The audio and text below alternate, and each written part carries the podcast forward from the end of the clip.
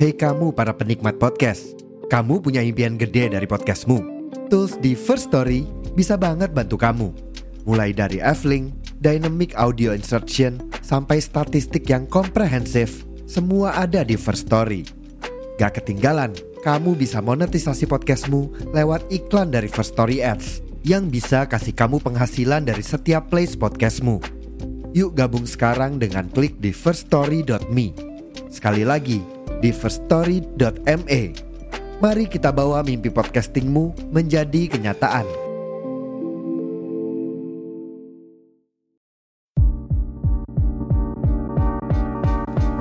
Halo, gue Aldi dari Interestma Podcast. Sekarang gue udah pakai First Story nih sebagai platform hosting podcast gue. Nah, First Story ini adalah platform hosting podcast yang super lengkap banget di Indonesia. Di sini kalian bisa membuat dan mengelola podcast serta mendistribusikannya ke banyak platform stream podcast ternama seperti Spotify, Apple Podcast, Google Podcast, Noise, dan masih banyak lagi deh. Kemudian kalian bisa share podcast tanpa ribet dengan F-Link yang mencakup semua link platform, bahkan sosmed kalian juga. Dan yang paling penting nih, di First Story kalian bisa monetisasi podcast kalian dan mencairkannya dengan mudah tanpa ada biaya tambahan. Jadi menurut gue First Story ini adalah platform hosting podcast terbaik di Indonesia, apalagi buat podcaster pemula seperti gue. Tunggu apa lagi? Yuk langsung daftar di firststory.me dan buat podcast kalian sendiri.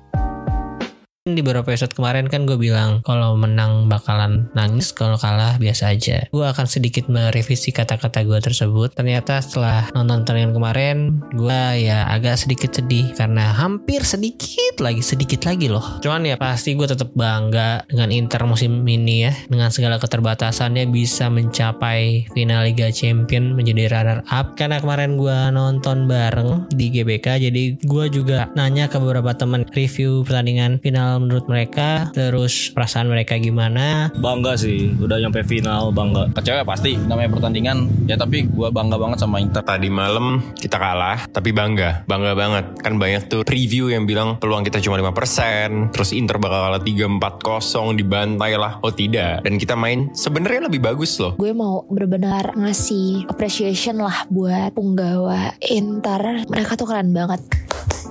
Gue bener-bener bangga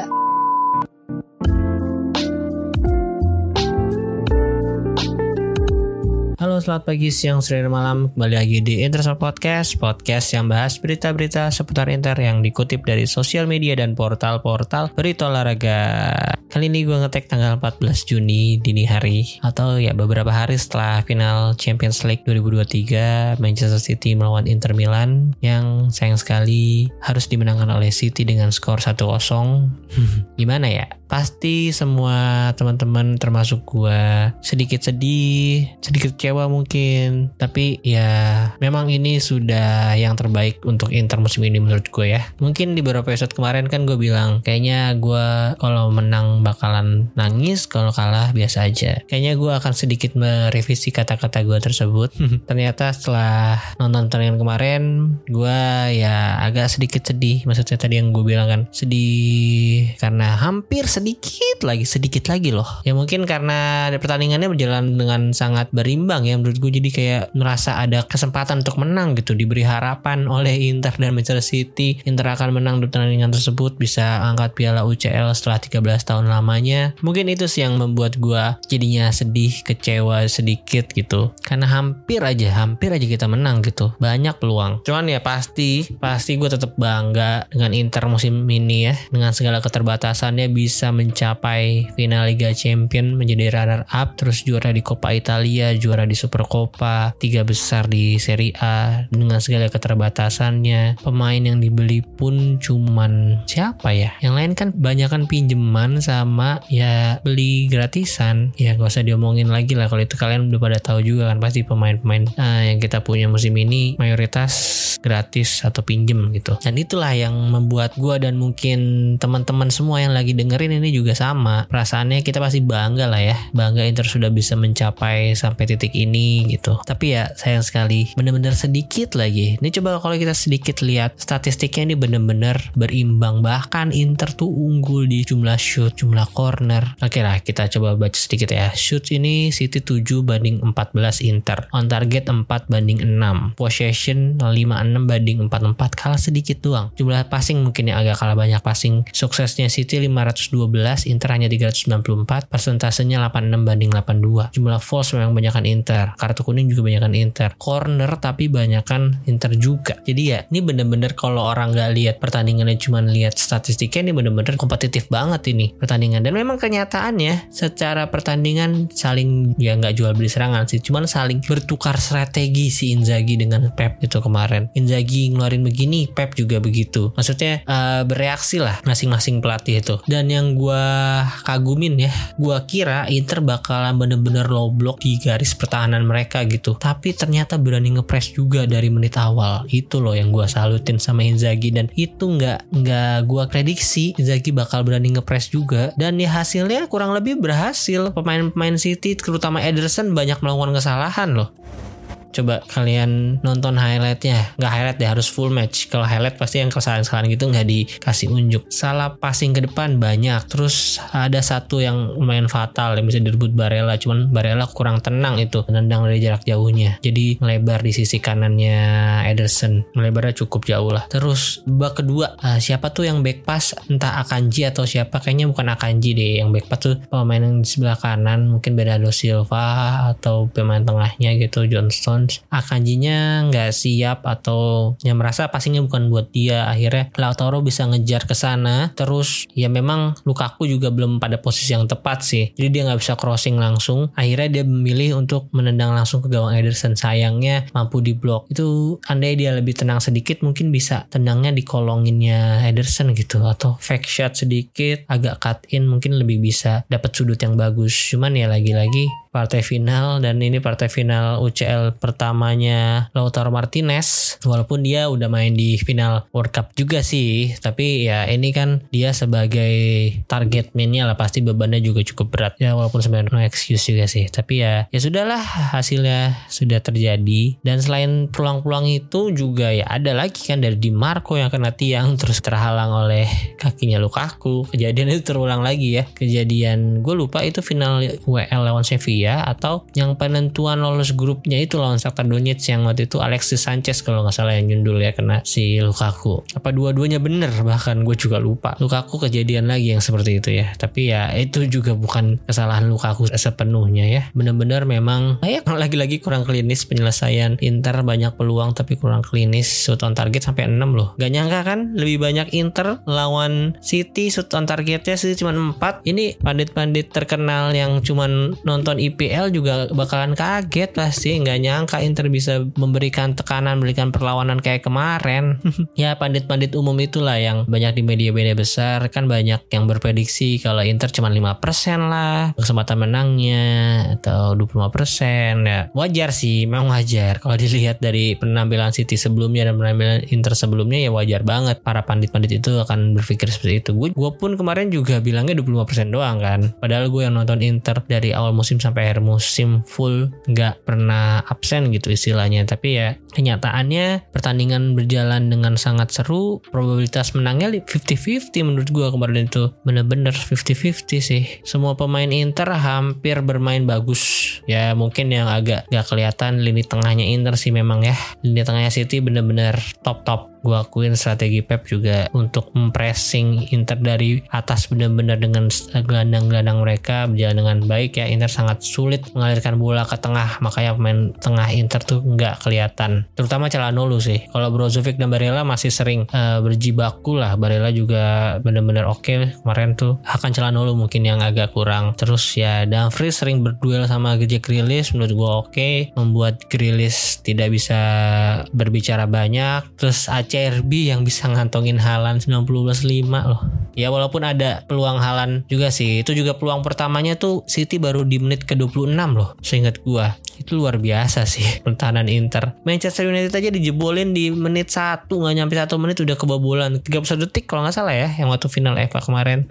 Ini Darmian Acerbi Bastoni tiga-tiganya orang Itali bisa meredam serangan dari City. Menurut gue oke banget. Zeko yang mungkin juga agak hilang ya dan gue juga nggak ngerti kenapa Inzaghi nggak mainin Lukaku dari awal. Tapi memang sebenarnya berjalan dengan baik sih. Jadi agak menyimpan sedikit tenaga Lukaku. Baru Lukaku di babak kedua dimasukin membuat Cete yang jaga dia juga uh, mungkin udah tidak terlalu fit stamina-nya. Jadi dia bisa lebih mendominasi. Tapi ya, menurut gue sih agak ketelatan dikit lah ya. Dia masukin Lukaku di menit ke berapa ya? Kalau nggak salah 60-an. Harusnya dia masukin ke ya babak kedua langsung masukin lah atau 50 lah. Jadi 5 menit babak kedua berjalan langsung dimasukin Lukaku gitu. Karena impactnya langsung bagus, langsung bagus. Dia ya seperti gue bilang di beberapa episode sebelumnya juga dan mungkin ada di beberapa podcast sama teman-teman yang lain nih. Lukaku itu bisa jadi kunci Inter loh di pertandingan kemarin karena udah pasti Inter akan press dan terpaksa main long ball yang mana ya pasti long ball dari entah dari Onana, dari Acerbi atau dari Bastoni mengarahnya pasti akan nyari Lukaku yang punya postur besar, kemungkinan udaranya bagus di Serie A kan. Ya kalau misalnya Lukaku udah senang duel, entah itu dipasing ke belakang atau uh, dikontrol dengan baik ya dengan first touch-nya dia, itu akan jadi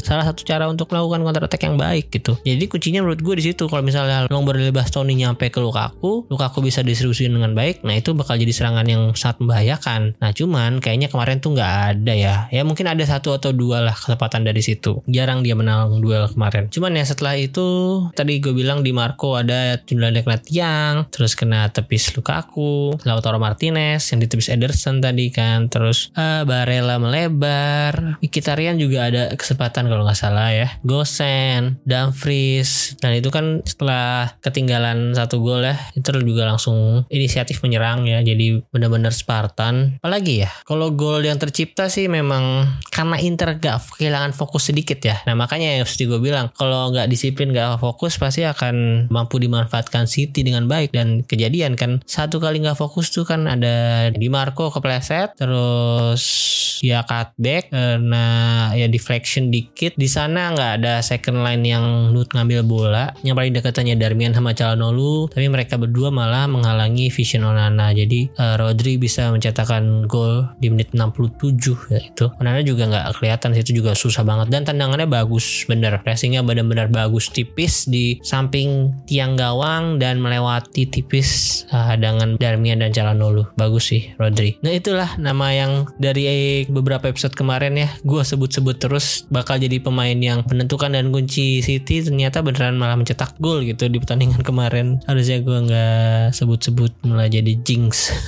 Apalagi ya dari Inter? Hmm. oh ya ini mungkin Onana ya. Onana. Bermain sangat bagus menurut gue gila sih. Di pertandingan kemarin itu merubah pandangan gue terhadap Onana yang gue tadi awalnya hanya berpikir dia hanya bisa sebagai stopper ya sweeper atau stopper gue lupa deh istilahnya. Tapi ball playingnya oke banget tenang banget sampai ke depan-depan. Itu kalau kalian lihat heat mapnya pasti hampir setengah lapangan lah dia. Maju-maju ada ada hitnya di sana nggak kayak Ederson yang cuma di situ aja. Gila sih tenang banget dia lawan main-main kayak Halan kayak KDB Bernardo Silva Gundogan. Ya memang dia di Ajax juga pasti. Tenak uh, kurang lebih sering build up dari bawah juga. Terus dia masuk semifinal juga kan ngalahin Juventus. Ya apa kalahnya sama Juventus ya? Ngalahin Madrid kalah sama Juventus apa kebaliknya? Gue lupa. Cuman keren sih. Salut dan semoga nggak dijual ya. Ini udah banyak rumor-rumornya. Semoga nggak dijual yang dipertahankan menurut gue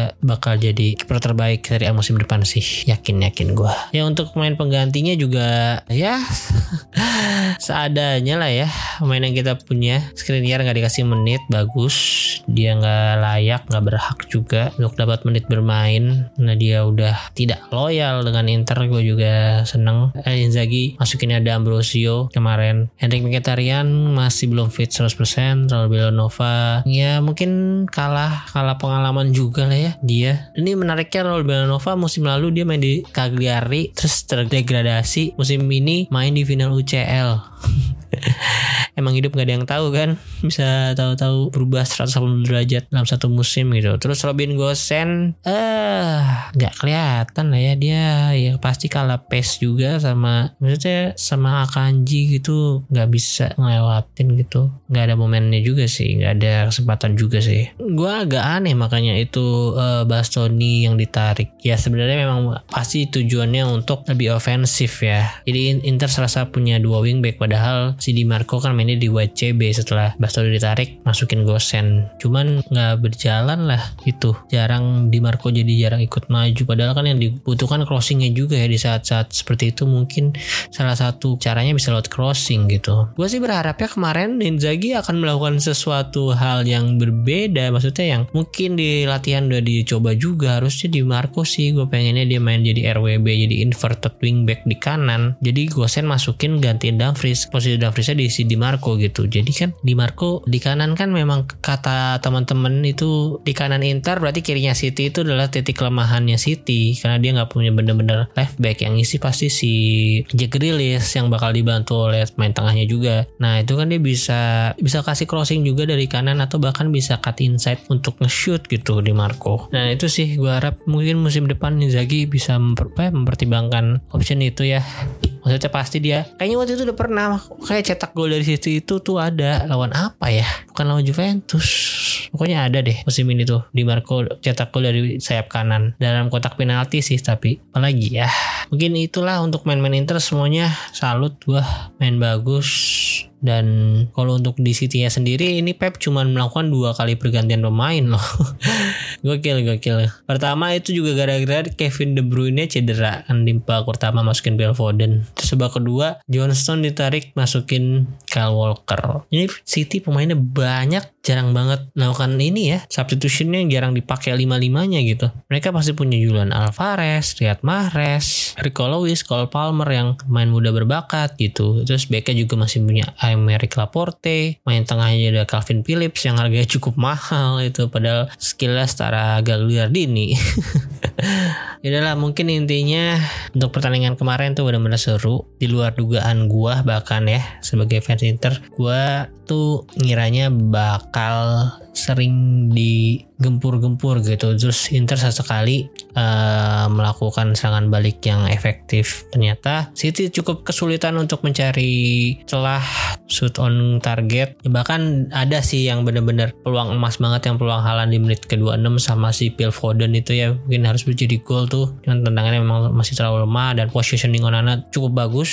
jadi pastinya gua bangga dan gua harap kalian juga ya merasakan hal yang sama. Tidak terlalu lama merenung atau ya bad mood karena ya memang ini sudah selayaknya lah ya. Ya gue nggak tahu kemarin Pep dan City-nya bermain underperform atau enggak. Menurut kalian atau menurut fans-fans City dan fans-fans IPL atau para pandit-pandit yang sering menonton mengikuti City makanya bisa diimbangi sama Inter kemarin. Tapi yang jelas Inter bermain bagus. Gue lihat dari Internya aja sih. Inter bermain bagus, cukup bagus. Defense-nya sangat solid, terutama di babak pertama. Oke, terus mungkin episode ini juga nggak terlalu panjang. Gue sih pengennya. Kemarin gue nobar sama teman-teman dari Ichi Pusat ya. Gue nobar di GBK, tepatnya di tenis court. Dan suasananya seru, seru banget. Banyak yang chance-chance, koreo-koreo juga di awal tuh. Terus yang paling seru memang pas pemanggilan nama-nama pemain itu keren sih. Jadi serasa kita nonton di San Siro beneran. Terus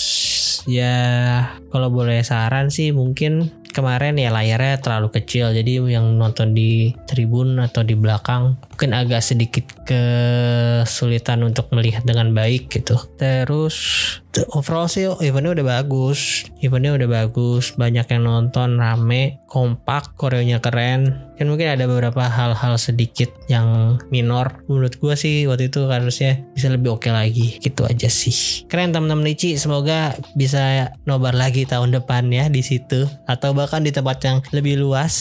Tapi matchnya sama. Matchnya match final UCL 2024 amin amin ngarep dulu aja.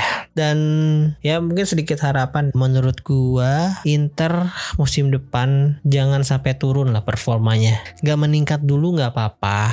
Kita lihat dari bursa transfer. Tapi seenggaknya nggak menurun lah please karena tim-tim dari Serie A juga banyak yang agak bermasalah juga ya terutama Milan yang kemarin memecat Maldini terus Napoli yang ditinggal Spalletti Roma juga pemainnya. Ya mungkin bukan yang diinginkan Mourinho dan masih muda-muda juga kan kebanyakan. Terus Juventus juga terkena beberapa kasus skandal segala macem. Pelatihnya juga masih Allegri yang banyak orang-orang atau pemain sendiri bahkan nggak terlalu oke menurut sama dia. Dia juga bakal ngelepas di Maria Rabiot Vlahovic juga tanda tanya katanya kalau masih pelatihnya Allegri kan. Nah melihat kondisi tersebut sih gue berharapnya Inter musim depan jangan lebih buruk dari musim kemarin. Kalau bisa stabil di performa ini gue yakin masih bisa dua besar mungkin bahkan ya bahkan Scudetto. Ya kalau ya harapannya pasti meningkat. Cuman realistisnya kalau misalnya kita belanja di musim ini nggak nggak banyak atau nggak efektif ya kita lihat aja nanti deh. Yang pasti gue pengennya Inzaghi tetap dipertahanin di musim ketiganya harusnya lebih baik lagi Terus pemain-pemain utama bertahan semua. Ini eh, beberapa nama yang gue ingin mereka pasti bertahan adalah Onana udah jelas. Onana, Bastoni, Barella, Lautaro udah sih itu aja. Eh sama Di Marco. Di Marco nggak boleh kelewatan. Di Marco itu main jagoan gue lah. Berapa musim terakhir? Karena dia produk lokal, dia main Italia, dia passionate, dia oke. Okay, memang secara skill juga oke, okay, crossingnya oke, okay, finishingnya juga lumayan. Like jadi kapten masa depan lah Di Marco. Tiga musim atau empat musim lagi kalau dia bertahan mungkin bisa jadi kapten. Terus ya Lukaku kalau bisa dipertahankan perpanjang permanennya boleh untuk di Serie A sangat berguna banget. Zeko kalau mau ke Arab ya ditawarin kan silahkan. Korea buang, Galgirini habis, Sensi balik lagi kabarnya untuk mengisi porsi si Gagliardini atau bahkan kabarnya juga mau ada SMS datang dengan 30 atau 35 juta euro itu angkanya yang masih mahal sih sebenarnya untuk pemain yang kontrak sisa satu tahun tapi bolehlah dan bisa dinawar-nawar juga menurut gue sih worth itnya di angka 15 sampai 20 juta euro ya SMS dengan kontrak sisa satu tahun. Dan kemarin juga terima kasih banyak untuk teman-teman yang sudah mau mengikuti activity konten gue ya. Kemarin ada beberapa teman yang bahkan ada yang dari Surabaya juga loh. Dia dapat kaos dari gue karena berhasil menjawab 5 4 3 2 question dari gue terus ada juga yang dapat hadiah uang elektronik ya GoPay dengan jawab tebak pemain ya. Itu gue collab juga sama Mas Bimo dari Rotuin halo Mas Bimo. Nah itu gue ngasih ke temen-temen yang bisa tebak gambar pemain. 10.000 per gambar pemain ya jadi gue kasih 5 soal kalau bisa jawab semuanya dapat 50.000 sayangnya nggak ada yang bisa jawab semuanya ya. Paling banyak tiga oh, tiga jawaban. Satu orang jawab tiga itu paling banyak. Dan memang soal yang gue buat tuh agak tricky. Maksudnya bukan pemain-pemain yang terkenal banget gitu. Bukan kayak Adriano Recoba Zanetti Lautaro Lukaku Fieri nama-namanya sih. Yang ya mid mid lah. Yang dia juga nggak terlalu berimpact di Inter mainnya. Ini nama-nama kayak Karamo Robbie Kane terus Paulo Orlandoni Davide Faraoni terus Trent Sainsbury pemain yang cuman main satu pertandingan pinjaman juga kan main asal Australia nah itu emang susah sih. Karena kemarin gue nonton bareng di GBK jadi gue juga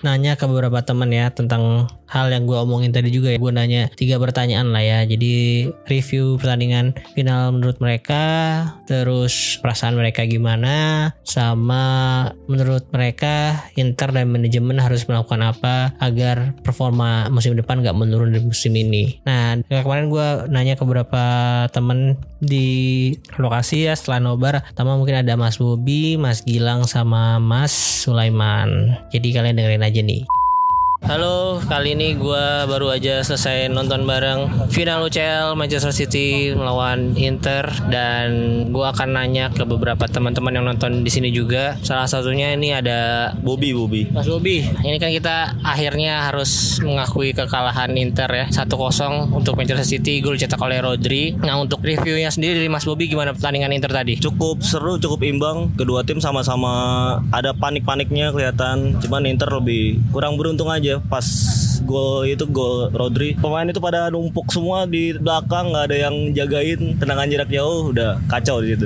Iya, terus itu Onana juga maksudnya kehalangan lah jadi susah untuk bereaksi juga. Bukannya dia dia matung tapi emang nggak nggak kelihatan juga bolanya. Terus perasaannya Mas Bobi gimana nih? Inter walaupun kalah tapi kan udah berjuang sampai final. Nggak ada yang nyangka juga pasti di awal. Perasaan Mas Bobi gimana? bangga sih udah nyampe final bangga. Udah ngalahin banyak banyak tim Barca terutama tuh kan. Ya intinya bangga sih tetap bisa ngelawan City juga udah mantep udah satu kosong doang kan. Yang lain dibantai-bantai habis. Nah mungkin terakhir ini kalau gue minta opininya Mas Bobi aja nih untuk musim depan kira-kira Inzaghi atau manajemen harus melakukan apa biar seenggaknya Inter nggak turun nih musim depan. apa ya Inter tuh gua rasa masih kekurangan gelandang. Gelandang belum belum ada backup buat ini buat ganti strategi di babak kedua tuh masih minim banget. Gelandang masih minim banget. Kalau dari ya tadi kan Mas Bobi bilang gelandang itu perlu ada tambahan amunisi baru. Kira-kira siapa Mas? gelandang bingung ya lebih ke ini ya lebih ke gelandang yang ganti Brozovic tuh belum terlalu bagus kayak Akan sih sebenarnya udah bagus cuman itu masih kurang banget kadang Gagliardini itu masuk ma- ngacauin kan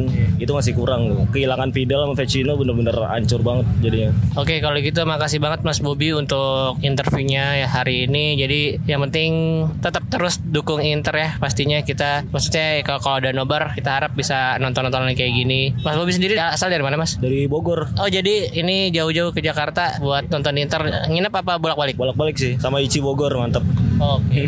Oke, jadi salam juga untuk teman-teman isi Bogor mungkin ada yang mendengarkan. Jadi sekali lagi terima kasih Forza Inter. Forza Inter Halo Mas Gilang. yuk siap. Ya, gimana nih menurut Mas Gilang nih review pertandingan Inter tadi? Mainnya gimana Inter? luar biasa babak pertama babak kedua memang agak kendor ya. Nggak tahu kenapa mungkin faktor mental juga bicara. Udah lama juga nggak masuk final kan. Ya untuk pertandingan tadi sih emang luar biasa. Kenapa gue bilang luar biasa? Karena eh, ini di luar targetnya Inter. Inter kan target cuma 16 besar ya untuk Liga Champions saat ini. Cuma sampai final udah luar biasa sih. Oke, untuk perasaannya sendiri gimana Mas? Kalah 1-0. ya perasaannya pasti sangat kecewa banget ya.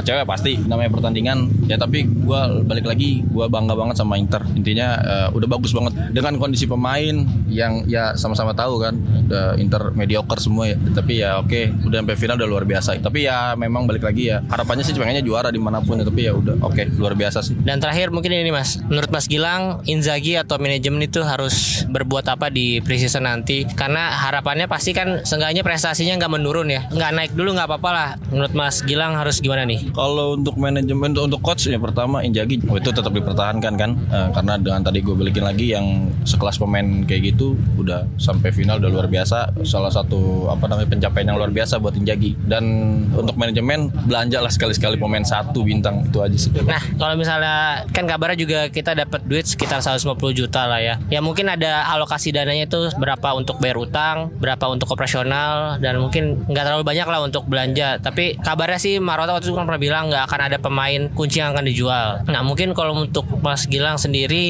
ada nggak eh, pemain yang diharapkan bisa mengisi salah satu lini Inter musim depan nih? Messi bang. kan udah ke Inter, lu Inter Miami.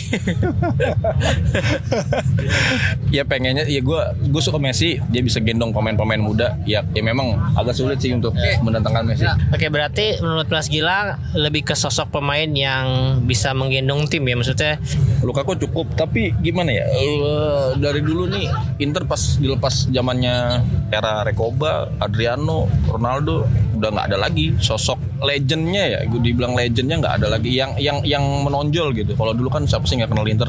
Nyebut Inter aja udah wah Recoba, Veron, Adriano, Matraji, Janetti sekarang ya anak-anak bah, dibilang baru-baru baru semua sih. Jadi butuh penggendong sosok ikon yang memang didewasakan di tim itu aja sih Oke setuju gue juga Menurut gue harus ada pemain yang bisa menaikkan mental di lapangan Atau bahkan juga di dalam ruang ganti ya Oke Kalau kan kayak di Jupe dulu zamannya Pirlo, sekarang masih bertahan juga kan zamannya Jupe. Ya Milan juga kan dengan legend-legendnya. Ya memang Italia baru up lagi sih semenjak sempat down juga kan Liga Italia. Tapi Inter luar biasa sih bisa naikin nama Italia lagi sampai final. Ya setuju setuju Kalau gitu terima kasih untuk Mas Gilang ya Untuk interviewnya hari ini Dan pasti harapan kita musim depan Inter akan terus bisa melaju sejauh mungkin di Eropa ya. Kalau di Italia udah pasti inginnya Scudetto lagi. Dan yaudah kalau gitu terima kasih untuk teman-teman yang sudah mendengarkan Forza Inter. Oke, thank you. Halo, kali ini gue bersama dengan Mas Sulaiman. Oke, Mas Sulaiman. Ini kan kita habis nonton Inter, tapi sayangnya harus mengakui kekalahan dari Manchester City dengan skor 1-0 ya. Menurut Mas Sulaiman nih, review permainan Inter tadi gimana Mas? Oh, untuk review pertandingan yang tadi sih udah bagus. Tapi kurang strikernya aja kurang tajam. Jadi untuk Lukaku, Zeko, sama Lotaro masih kurang untuk finishingnya. Walaupun shoot on goalnya banyak daripada City. Iya, setuju sih. Secara permainan memang cukup berimbang lah ya. Shoot on goal juga kayaknya nggak beda jauh lah. Beda dua, dua shoot on goal juga. Terus attempts kayaknya banyakan Inter juga. Dan pemain City juga sebenarnya tadi sering melakukan kesalahan juga kan. Salah satunya ada yang tadi momen Lautaro Martinez one on one sama Ederson. Cuman akhirnya bisa dihalau bolanya lah ya. Dan kalau menurut Mas sendiri, tadi kan Inter udah jelas pasti di press banget sama City. Bahkan empat pemain itu sejajar di depan area pertahanan Inter sendiri gitu. Tapi gue juga agak kaget Inter berani pressing balik juga ya. Berapa kali juga Ederson melakukan salah passing gitu. Nah kalau menurut Mas Sulaiman nih, faktor apa yang akhirnya bisa jadi pembeda dan bisa membuat City menang tadi? Tadi karena keberuntungan IC sebenarnya dan karena uh, faktor dari usia pemain Inter rata udah cukup di atas 30 umurnya jadi stamina-nya berkurang. Jadi City menang di pergantian pemain dan stamina. Oke, nah terus setelah pertandingan tadi nih, perasaan Mas Sulaiman gimana nih? Apakah sedih, kecewa atau tetap bangga pastinya sama Inter? Masih tetap bangga sama Inter walaupun skuadnya pas-pasan dan pemainnya beberapa gratis dapatnya. Tetap bangga hebat mainnya udah bisa ngimbangin City. Mungkin terakhir Mas, ini menurut Mas Sulaiman, Inzaghi atau manajemen harus berbuat apa supaya performa Inter musim depan nih nggak turun? Performa sih harusnya ada pembelian pemain striker tuh yang lumayan udah pengalaman lebih baik. Ada satu nama nggak yang masuk kriteria Mas Sulaiman tadi nih? Kalau sekarang sih belum ada karena masih abu-abu. Oke kalau gitu makasih banyak Mas Sulaiman udah mau gue interview hari ini. Terima kasih juga untuk teman-teman yang sudah mendengarkan Forza Inter. Nah selain mereka gue juga ngobrol atau minta review sama teman-teman dari Optis lah ya. Karena mereka yang nemenin gue nobar kemarin.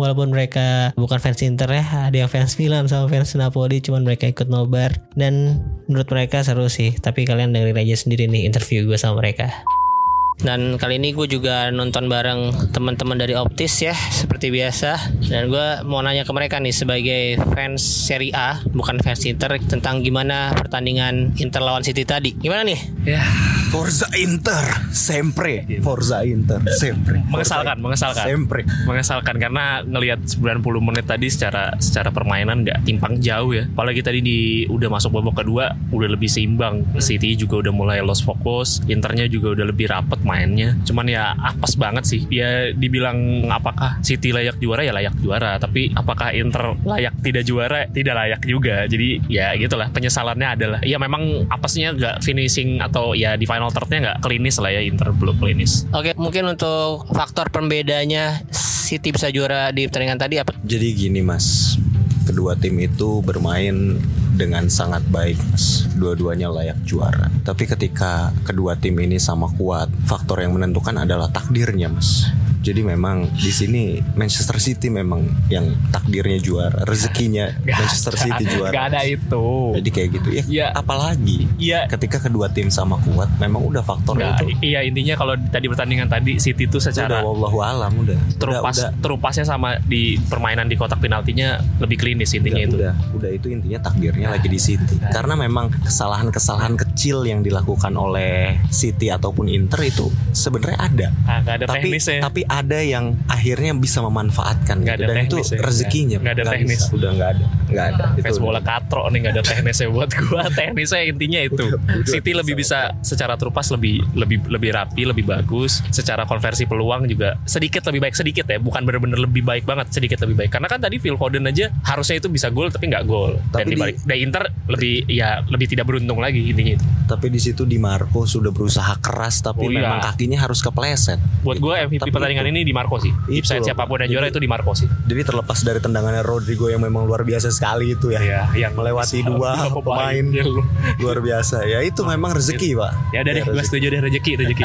Nah mungkin ini kan dengan kalahnya Inter berarti tiga wakil Itali di, di final Eropa tumbang semua ya. Pertama Roma kalah di penalti, terus Fiorentina kalah di late goal sama Jared Bowen, terus terakhir Inter kalah 1-0 sama City. Tapi menurut kalian apakah musim depan lah dalam waktu dekat Liga Italia bisa memenangkan salah satu trofi Eropa lagi nih? Wah, kalau itu kita semua bingung. Berat, berat, berat, berat. Kita semua bingung, Pak. Berat. Kalau Apalagi juga- yang nggak bingung itu kalau kita udah di surga, Pak. Iya, tapi kan kalau kita lihat dari so kondisinya kan memang di tim-tim Serie A lagi banyak kena chaos ya kayak misalkan Roma juga lagi cukup chaos juga, Napoli juga penggantian per- pergantian pelatih, Milan lagi kayaknya calon-calon masuk banter era. Jadi sebenarnya banyak banyak tim Serie A juga yang mulai nggak stabil nih musim depan. Nah, makanya menurut gua gua belum bisa jawab sih. Ya nunggu tengah musim lah ya baru bisa ketahuan. Kalau menurut gua Serie A bakalan tetap kompetitif sih klub-klubnya gitu, terutama klub-klub tradisional yang uh, saat ini udah kembali ke papan atas kayak Inter, uh, Lazio menurut Tapi gua dan Juve menurut bisa- gua harusnya bisa juara UCL harusnya sih. Juve Conference di League bisa, Conference bisa League juara. juga bisa melangkah sejauh mungkin. Tapi Europa League sama Champions League gue gak terlalu yakin sih. Ngelihat lawan-lawannya udah bebenah dari jauh-jauh hari, sementara tim-tim Italinya justru lagi Baru lumayan mulai. mulai mulai baru mulai, justru ada baru- ada yang mulai restruktur juga. Napoli kan restruktur juga. Betul, betul. Jadi Ya, Milan rasa masuk banter era dikit lagi. kalau ngelihat dari teknis ya, Iya. itu ini ini udah bukan takdir-takdiran lagi nih. kalau udah ngelihat teknisnya, memang benar setuju sama kawan saya sampaikan tadi, restrukturisasi di Italia itu mulai berjalan. Mungkin hanya Inter yang menurut saya Iya, yang yang masih stabil kayaknya iya. Pemimpin dan iya. cahaya Italia. Italia sih Di di musim Eropa. depan harusnya. Amin, amin, amin. Dan mungkin ini kan berarti salah satu teori cocoklogi tentang main Kroasia akhirnya terputuskan lah ya. Mungkin yang masih berlanjut tuh yang tentang pemain Brazil kan. Terus teori telur juga tidak terbukti karena telurnya Inter ternyata direbus kemarin.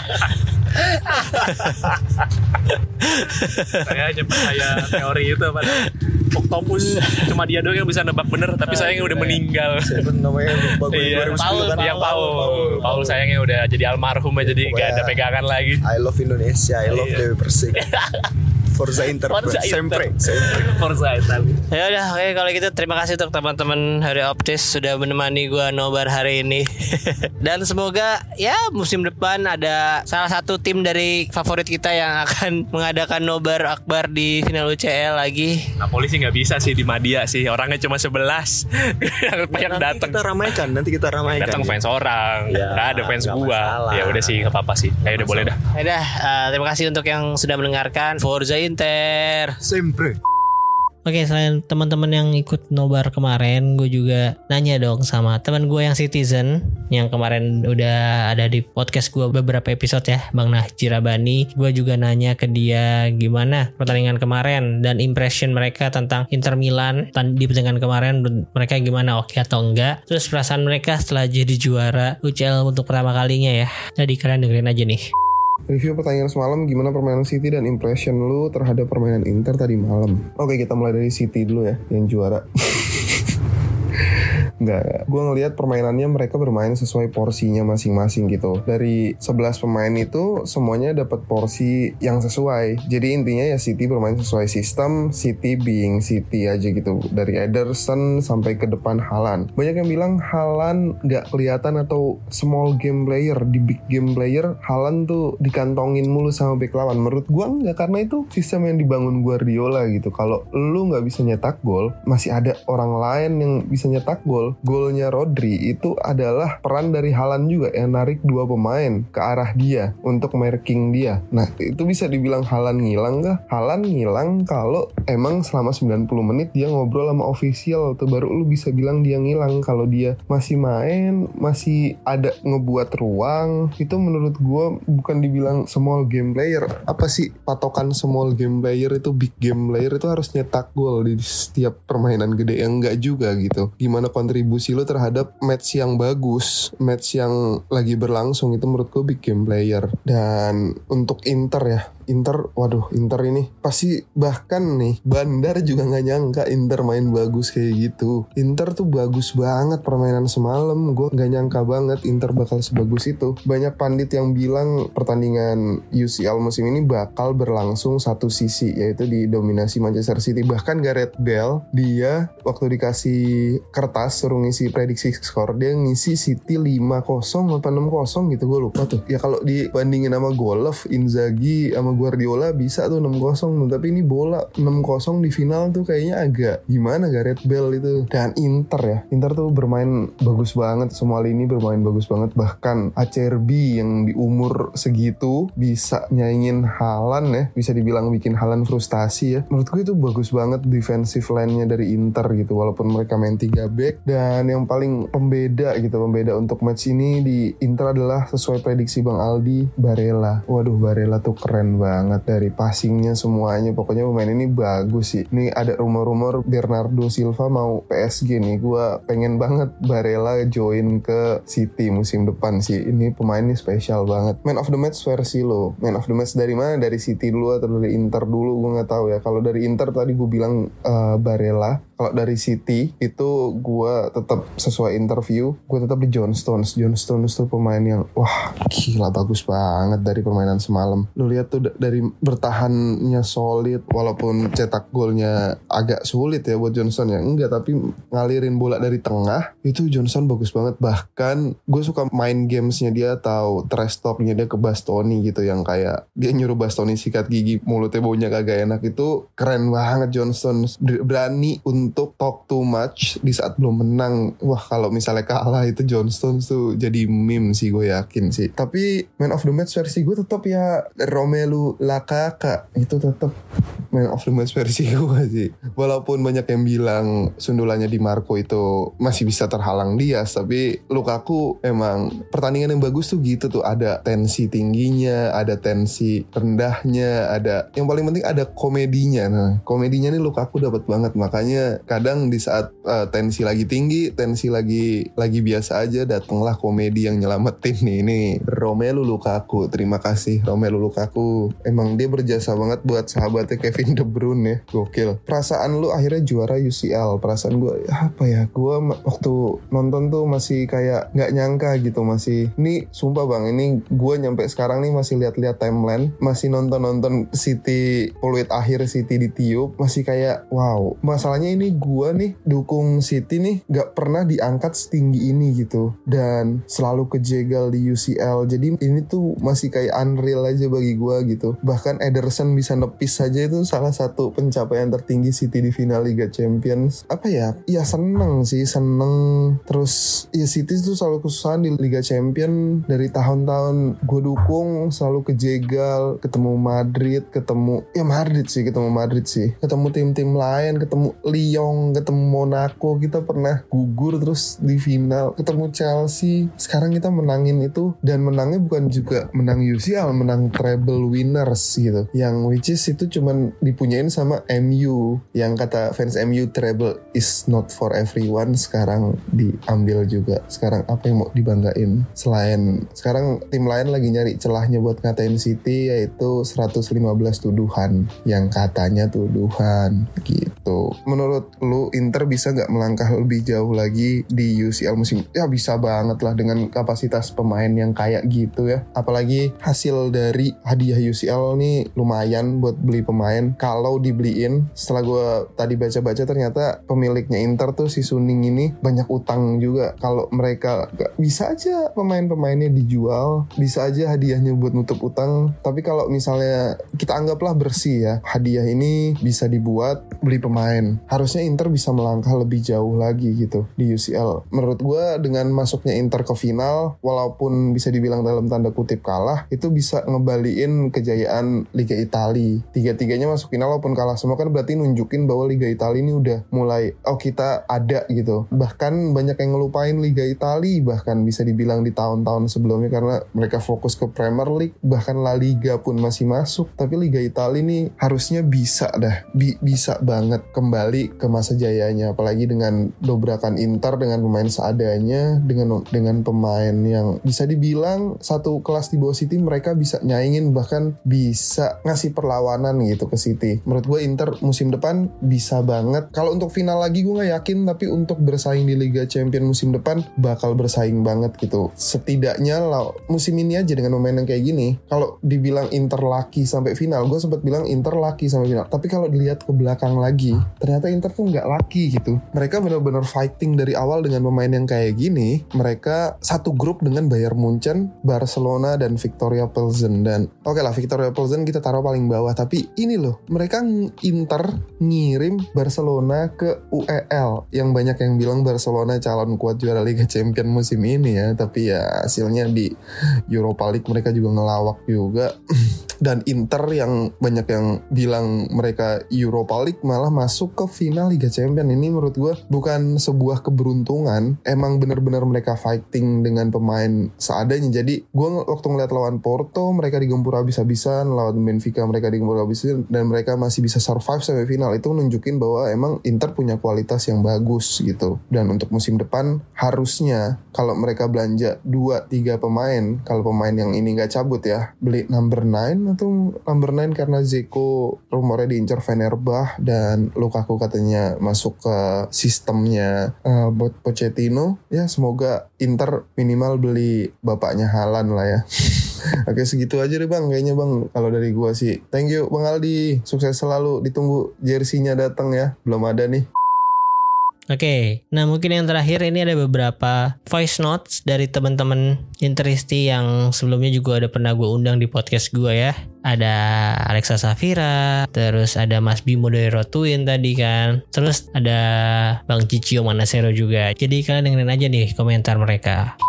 Halo semua, aku Alexa Safira. Jadi kemarin final Liga Champions Manchester City kontra Inter Milan dan di sini gue mau ngucapin congrats untuk Manchester City yang berhasil memenangkan juara UCL dan juga meraih gelar treble winner. Congrats dari segi statistik pun memang Manchester City itu benar-benar super power ya. Dari komposisi pemain semua walaupun Kevin De Bruyne itu cedera cuma emang Pep punya taktik untuk bisa nembus pertahanannya. Inzaghi dan gue mau benar-benar ngasih appreciation lah buat punggawa Inter semuanya. Mereka tuh keren banget gue bener-bener bangga mereka mainnya. Bener-bener yang ya itu Inter yang gue kenal kalau lagi bertanding di Copa ya yang gue tahu. Cuma memang dari Inzaghi semua pemain menurut gue semua sangat perlu diapresiasi karena perjuangannya yang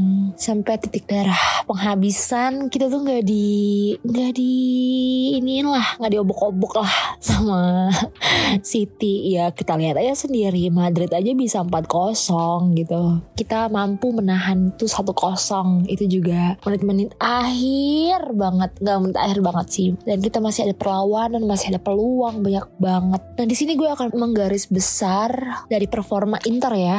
Inter itu dari pertahanan lini tengah babak pertama itu keren banget menurut gue. Kalau bisa gue nilai itu bener 10 per 10 Inter tuh babak pertama. Kita mampu bertahan dengan baik, kita mampu berduel di lini tengah dengan baik juga juga. Cuma memang yang gue lihat adalah karena Inter terlalu fokus di belakang, kayaknya emang mengandalkan serangan balik seperti biasanya dan di tengah sampai di bagian depan itu agak bolong. Jadi ketika mau menyerang selalu kosong di situ. Itu jadi kayak mungkin Lautaro ditarik ke belakang. Jadi hal itu yang ngebuat Inter juga nggak terlalu banyak pas babak pertama ya. Kayak tembakan-tembakan yang apa ya mengerikan lah buat maksudnya membahayakan gawangnya City itu itu untuk babak pertama tuh menurut gue tapi masih so far masih oke okay sih. Nah babak kedua sebenarnya tuh juga masih aman-aman aja ya. Kita masih seimbang bisa dibilang walaupun secara statistik itu City yang megang. Cuma kalau gue lihat itu kita tuh berimbang mainnya. Halan dimatiin sama CRB ya kan. Nggak bener ada pergerakan. Back kita tuh parah gitu. Dan gol terjadi ketika ya di situ memang ya emang ini aja sih nggak ada yang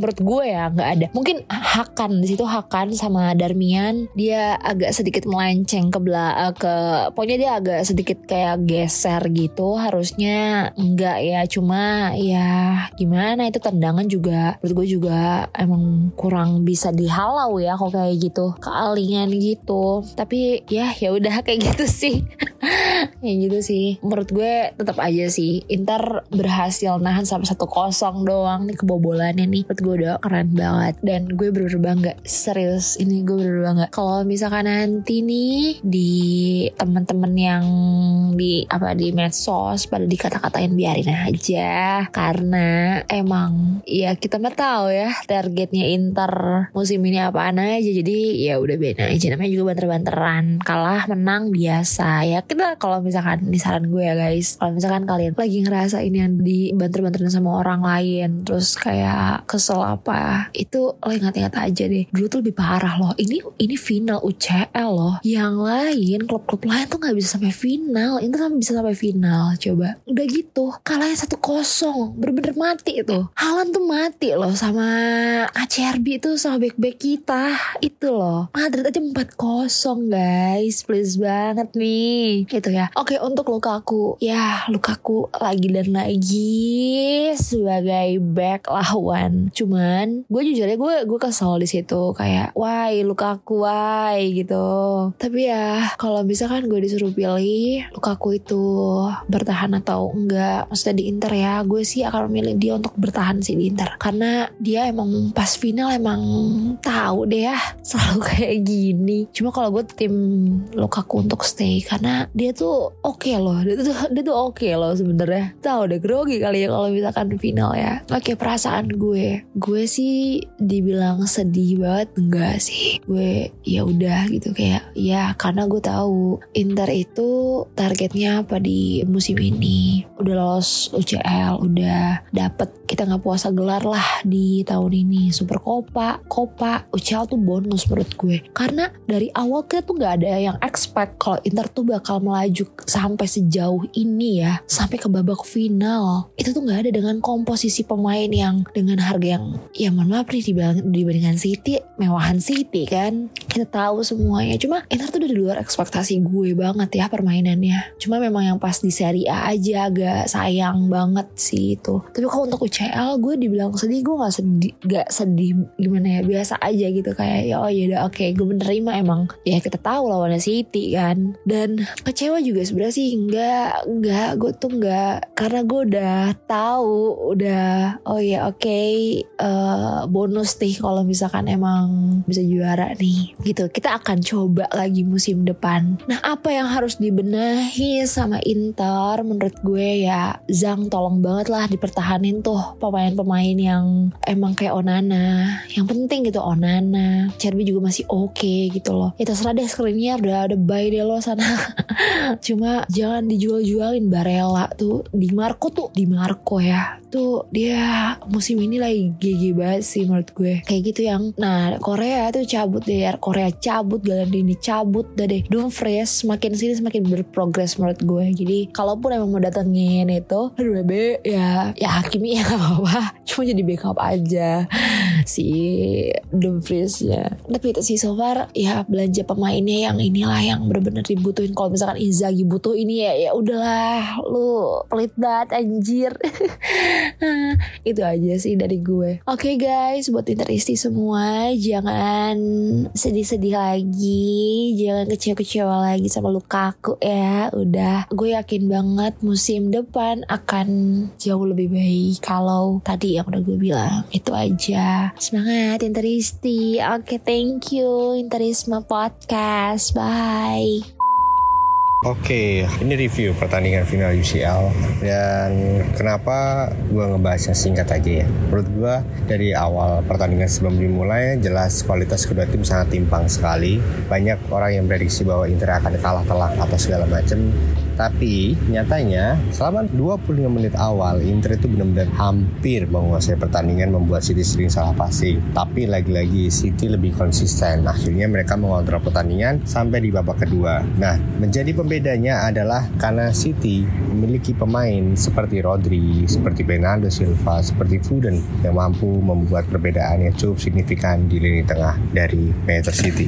Yang perlu Inter adalah bagaimana mereka harus membuat suatu plan untuk berkompetisi di tiga atau dua piala yang menurut mereka itu prioritas sehingga skuad pun harus cukup dalam ya. Karena jika skuad tidak terlalu dalam maka mereka untuk fokus di dua bahkan sampai tiga kompetisi akan sangat kesulitan. Kurang lebih seperti itu sih mas. Thank you Oke, jadi tadi malam kita kalah, tapi bangga, bangga banget.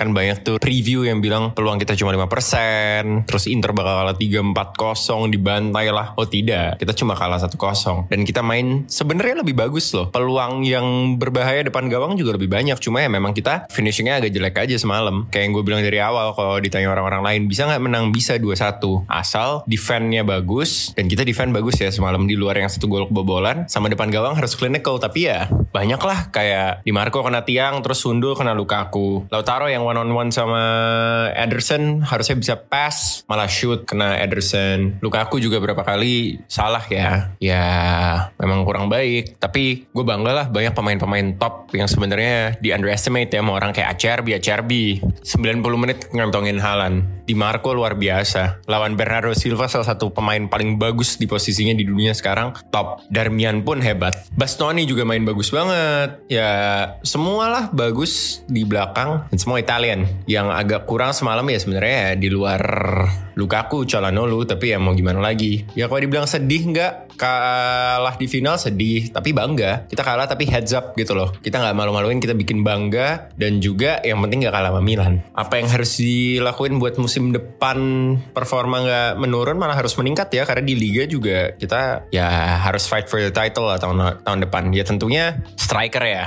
Kita butuh striker-striker baru. Ada banyak yang bakal cabut juga. Kita butuh beli pemain-pemain yang kualitas juga. Dan juga kalau bukan buat starting lineup pun, pelapis kita kayak contohnya di tengah hampir nggak ada kan. Di luar Azlani sama Mkhitaryan. Kalau cedera tinggal Gayardini yang udah out juga pasti. Which is good. Ya kita harus beli pemain-pemain top harus kasih kepercayaan ke Inzaghi sih sebenarnya. Ya semoga aja tahun depan kita Champions League bisa kompetitif lagi karena kalau menang atau enggak itu luck juga ya sebenarnya. Copa semoga bisa menang, Serie A juga harus fight for the title kita. Optimis sih kalau ngelihat tren di akhir musim ini optimis. Oke, jadi mungkin segitu aja untuk episode kali ini ya. Intinya kita bangga, gua terutama bangga dengan pencapaian Inter musim ini dengan penampilan Inter di pertandingan final kemarin dan harapannya yang pasti performa Inter gak menurun, kalau bisa meningkat itu lebih baik. Dan semoga di bursa transfer besok di preseason Inter bisa berbenah dengan baik ya. Ya karena udah dapet duit banyak juga ini Zang gimana sih? 150 juta lumayan lah bisa dapet pemain harusnya oke lah alokasikan untuk bayar utang biaya operasional silakan. Cuman jangan lupa juga untuk lu invest ke internya udah pokoknya gitu aja deh. Jadi terima kasih banyak untuk teman-teman yang sudah mendengarkan. Jangan lupa di follow akun sosial media gua. Di Instagram ada Interisme Podcast di Twitter ada Interisme Media. Follow dan subscribe akun Spotify Noise Pogo FM Roof Apple Podcast. Pokoknya semua platform yang kalian gunakan ada di sana. Podcast gua. Sekali lagi terima kasih. Arif Forza Inter.